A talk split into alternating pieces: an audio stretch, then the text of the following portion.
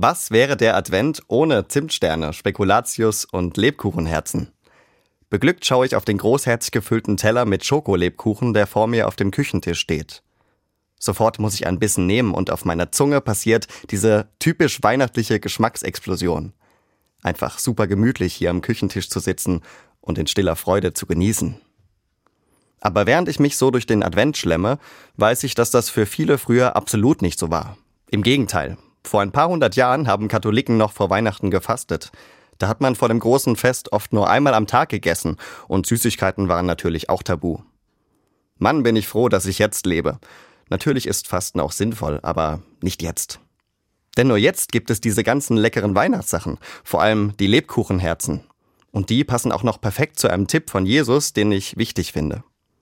Jesus hat mal gemeint, jeder kann wie Gewürz für die Welt werden und jeder kann ihr einen ganz besonderen Geschmack verleihen.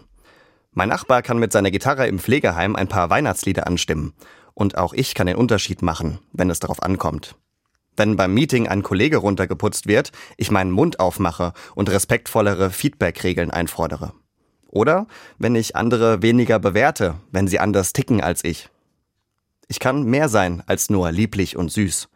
Auch ich kann zur Geschmacksexplosion werden und dadurch Charakter zeigen. Ich kann meine Portion Liebe in die Welt bringen und mein Herz nicht hart machen für andere, sondern lebkuchenweich.